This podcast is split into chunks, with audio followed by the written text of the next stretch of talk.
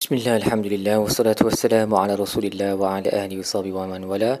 InsyaAllah dalam episod kali ini kita akan membincangkan tadabbur bagi muka surat 265 Surah Al-Hijr ayat 20 ayat 52 sehingga ayat 70 Baik, ayat um, 52 ni dia sambungan daripada ayat di penghujung muka surat uh, sebelum ni tentang kisah Nabi Ibrahim yang didatangi para pelawat yang merupakan malaikat untuk memberinya berita gembira tentang seorang anak.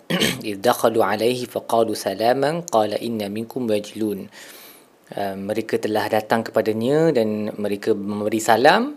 Uh, lalu Nabi Ibrahim berkata, Inna minkum wajilun, kami uh, risau dengan kedatangan kamu.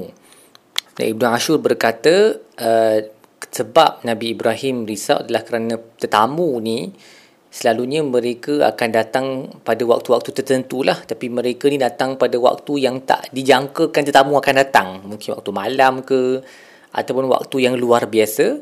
Uh, jadi bila ada orang datang pada waktu seperti ini selalunya orang akan fikir yang ni macam tak betul je ni macam mungkin ada niat jahat kan? Mungkin dia bandit ke ataupun orang jahat ke. So uh, Nabi Ibrahim dengan keluarga dia risau yang mereka ni mungkin orang jahat jadi para malaikat berkata qalu la taujal inna nubashshiruka bighulamin alim. Janganlah kamu risau ataupun takut kami memberi kamu berita gembira tentang seorang anak yang cerdik yang berilmu iaitu kabar akan datangnya Nabi Ishaq. Um, kemudian Nabi Ibrahim berkata abashartumuni ala ammasani al-kibaru fabima tubashirun adakah kau memberi aku berita gembira ini sedangkan aku telah pun um, di, disentuh usia yang lanjut. Bagaimana kamu punya berita ini? Um, jadi para malaikat berkata qalu basyarnaka bil haqqi fala takum minal qanitin. Dan kemudian uh, so para malaikat berkata kami memberi memberi kamu berita gembira ini dengan kebenaran. Jadi janganlah kamu jadi dari kalangan mereka yang uh, putus asa lalu Nabi, Ibrahim pun menjawab wa uh, qala wa man yaqnat wa man yaqnatu min rahmati rabbih illa dhalun uh, tidaklah yang berputus asa daripada rahmat Allah melainkan mereka yang sesat. Jadi persoalan Nabi Ibrahim ni terhadap para malaikat bukan persoalan meragui kebenaran yang mereka datangkan. Uh, ia persoalan yang lebih kurang sama dengan macam mana Nabi Zakaria bertanya kepada uh, Allah macam mana dia boleh ada anak sedangkan usianya sudah lanjut dan isterinya mandul uh, ataupun sama dengan persoalan Nabi Ibrahim ketika bertanya kepada Allah bagaimana engkau mencipta um, oh ya apa menghidupkan semula mereka yang mati? So persoalan-persoalan ni bukan menunjukkan mereka tak yakin dengan berita ataupun khabar yang sampai tetapi mereka mahukan keyakinan yang lebih. Kiranya they want a sign lah mereka nak sesuatu yang menambahkan lagi keyakinan di dalam hati mereka setelah mereka sudah pun yakin. Kita tahu kan dalam syariat kita yakin ni ada beberapa level. Ada ilmu yakin, ada ain al yakin. So yakin yang pada level ilmu, yakin pada level uh, melihat dengan mata sendiri. So persoalan Nabi Ibrahim ni bukan uh, menunjukkan keraguan langsung sebab tu para malaikat bila mereka berkata qalu basyarnaka bil haqqi fala takum minal qanitin kami memberi kamu berita gembira ini dengan kebenaran maka janganlah kamu jadi dari kalangan mereka yang berputus asa uh, menurut Ibnu Ashur frasa malaikat ni cara dia difrasakan dalam bahasa Arab uh, menunjukkan bahawa para malaikat tak malaikat para malaikat pun tidak menganggap bahawa Nabi Ibrahim ni adalah dari kalangan orang yang berputus asa. Dia punya ayat tu seolah-olah nak bagi um, apa um, penegasan kepada Nabi Ibrahim supaya jangan kamu jadi dari kalangan mereka yang berputus asa kiranya Nabi Ibrahim belum berputus asa lah. Dan mereka tak assume pun yang Nabi Nabi Ibrahim berputus asa. Tapi mereka berkata kepadanya ah, hati-hatilah uh, supaya kamu tidak terbawa-bawa menjadi dalam kalangan mereka. Dan Nabi Ibrahim pun clarify dia punya position. Uh, dan Nabi Ibrahim memang sebab Nabi Ibrahim para Nabi semuanya Uh, kita kata munazah mereka ni uh, suci mustahil daripada ada sifat putus asa dengan rahmat Allah. It's not possible for the prophet to have that sebab mereka maksum Uh, dan para malaikat of course lah tahu yang Nabi Ibrahim ni. Nabi Ibrahim kan?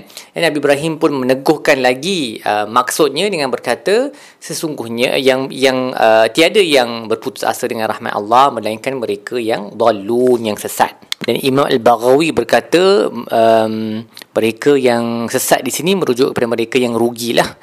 Dan qunut min rahmatillah kabiratun kal amn min al makrah. Um, rugi apa ni putus asa dengan rahmat Allah ni adalah sejenis dosa besar yang sama tahapnya dengan mereka yang berasa aman daripada hukuman Allah. Ha, so mereka yang rasa aman tak akan dihukum oleh Allah, mereka berada dalam keadaan dosa besar. Begitu juga orang yang berputus asa dengan rahmat Allah pun adalah mereka yang berada dalam keadaan dosa besar. Jadi tak boleh putus asa. Orang beriman tak boleh putus asa dengan rahmat Allah. Kemudian para malaikat uh, menyambung uh, apa kisah mereka dengan berkata bahawa kami telah dihantar kepada kaum Lut untuk memusnahkan mereka mereka semua akan dimusnahkan melainkan keluarga Lut akan diselamatkan kecuali isterinya dia akan dihapuskan bersama mereka yang lain seperti mana yang kita dah tengok juga kan dalam dalam kisah uh, dalam surah Al-A'raf dan juga surah Hud. Jadi uh, kisah ni dia pendek sikitlah dia terus kepada poin-poin yang yang mahu diutarakan oleh Allah. Jadi terus kepada uh, sampainya para malaikat kepada uh, bandar Lut. Falamma jaa ala Lutinil mursalun apabila para malaikat sampai kepada kaum Lut um, Nabi Lut kata kami aku tak kenal kamu ni siapa. Jadi para malaikat pun berkata kami berdatang kami datang dengan apa yang mereka ragukan selama ni iaitu hukuman Allah. Para malaikat memberitahu Nabi Lut, we have come with the thing that they have been doubting with the punishment of God. Okay. Uh, kami datang dengan kebenaran. Wa atainaka bil haqq kami datang kepada kamu dengan kebenaran. Kami datangkannya kepada kamu dengan kebenaran. Wa inna lasadiqun dan kami berkata benar. Kemudian para malaikat berkata kepada Nabi Nuh fa asri bi ahlika bi qit'in minal lail.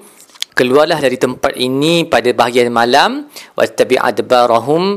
Dan kamu ikut dari belakang. Wala yaltafit minkum ahadun.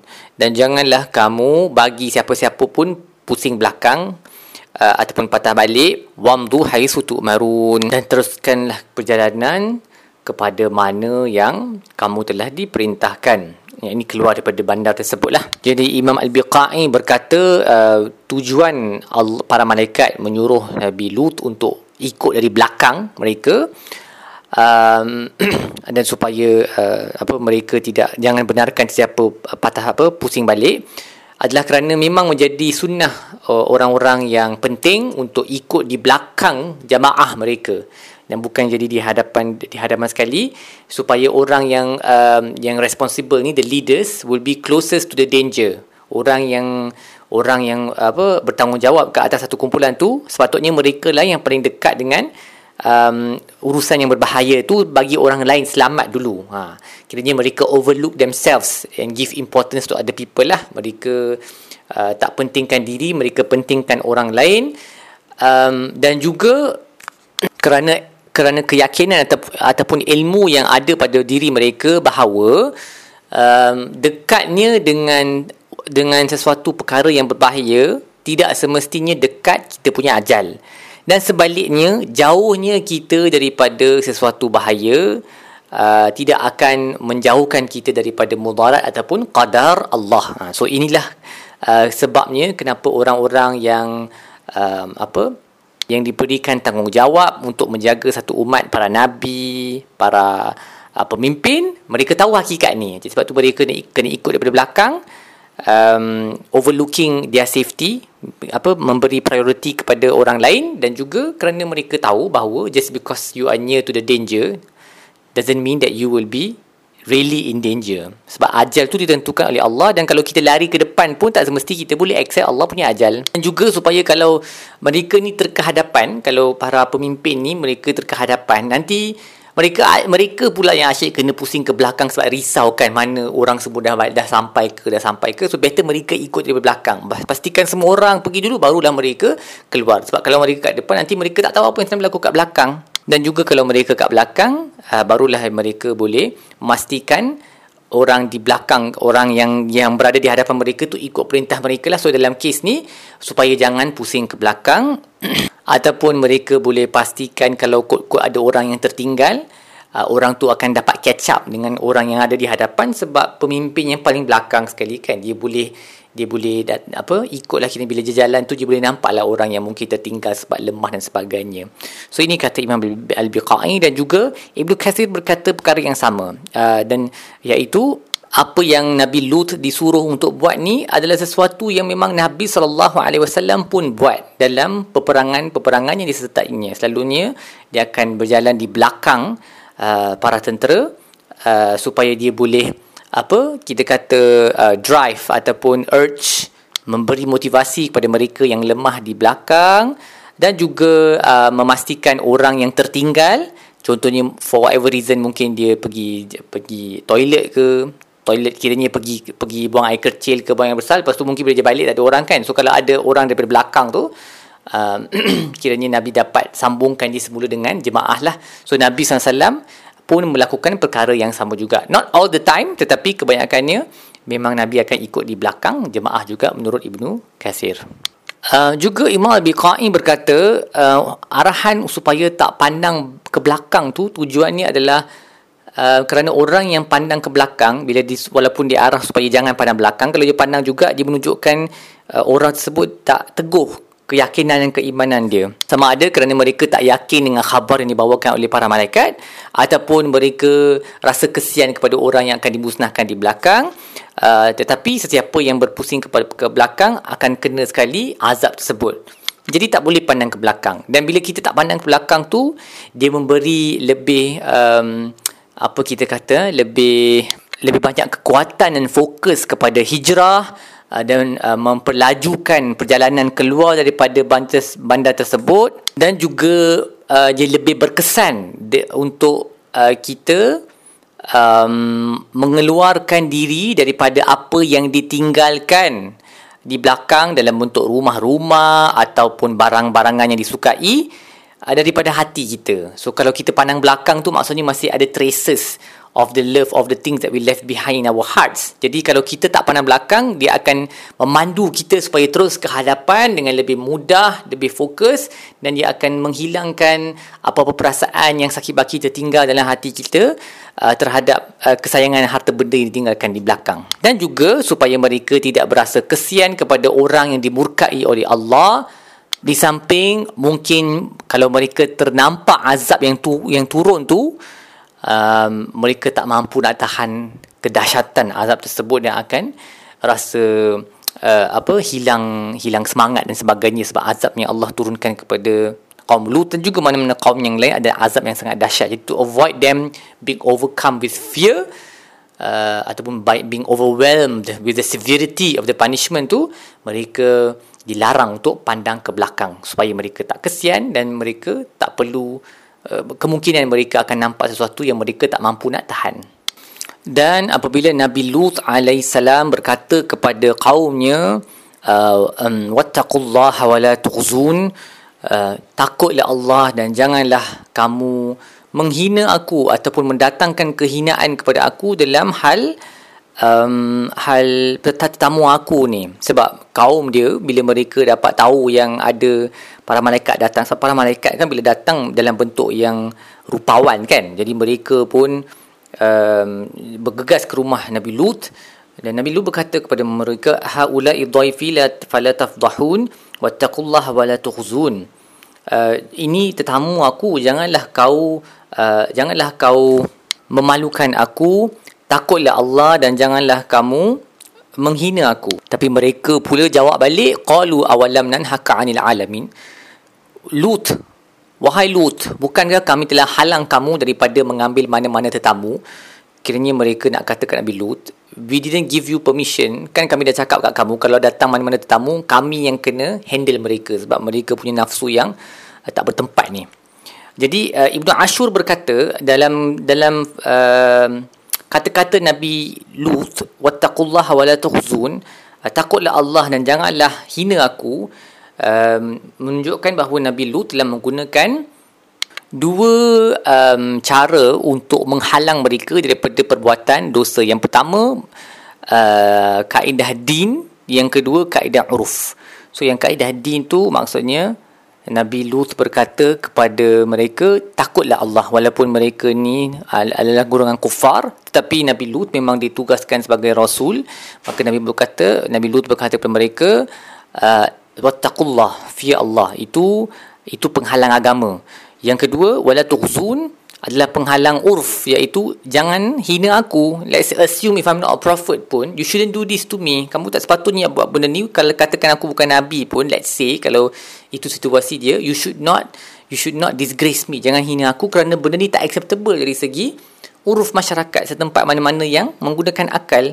Jadi kita pun bila kita bagi nasihat kita boleh guna apa um, uh, kita boleh nasihatkan orang yang mahu melakukan satu kejahatan dengan uh, penghalang aspek penghalang yang berbeza boleh guna aspek agama boleh guna aspek ruf contohnya ha. Baik, apa yang kita belajar di muka surat ini? Yang pertama, ingatlah bahawa kadang-kadang berita gembira tentang satu ni'mat tu, dia mungkin hanya akan datang bila telah putus semua asbab duniawiyah. Ha, maksudnya bila kita dah cuba segala uh, perkara dunia tapi tak berjaya juga, namun kita uh, tetap bersabar, uh, pada waktu itulah mungkin datangnya berita gembira seperti mana yang berlaku kepada Nabi Ibrahim dan isterinya Sarah.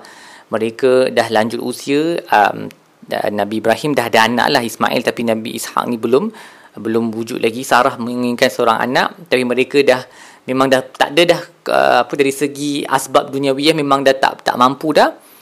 Uh, pada waktu itu datang berita gembira juga ingatlah bahawa seorang manusia itu perlulah menyibukkan diri dalam mengislahkan keluarganya dirinya dan mereka di sekelilingnya. Uh, kerana dengan itu dia akan menyelamatkan mereka semua daripada musibah dunia dan akhirat seperti mana yang Nabi Lut lakukan uh, kepada keluarganya. Sebab tu yang akhir yang terselamat hanyalah keluarga Nabi Lut saja dia mereka sahajalah yang yang uh, in the end menerima dakwahnya. Maksudnya dia tak abandon his family lah. Dia memprioritikan keluarga dia lepas tu baru orang lain tapi akhirnya hanya sebab keluarganya sahaja yang terima melainkan isterinya maka keluarganya diselamatkan dan juga kita belajar bahawa nasab ataupun perhubungan perkahwinan semua ni tak ada apa-apa pun dia punya nilai di sisi Tuhan kalau tak ada iman. Ha, so isteri Nabi Lut adalah isteri seorang rasul. Tapi hubungan uh, isteri tu, suami isteri hubungan perkahwinan tu tak ada apa-apa pun manfaat kepada dia apabila dia tiada iman dan um, ber, apa bersekongkol dengan mereka yang mendapat kemurkaan Tuhan. Juga kita belajar bila masuk ke mana-mana rumah ataupun jumpa mana-mana orang mulalah dengan memberi salam seperti mana malaikat. Uh, para malaikat bila masuk berjumpa dengan Nabi Ibrahim perkara pertama mereka sebut adalah bagi salaman dengan menyebut salaman. First kita boleh sebut yang penuh lah Assalamualaikum warahmatullahi ke tapi yang penting ucaplah ucapan salam.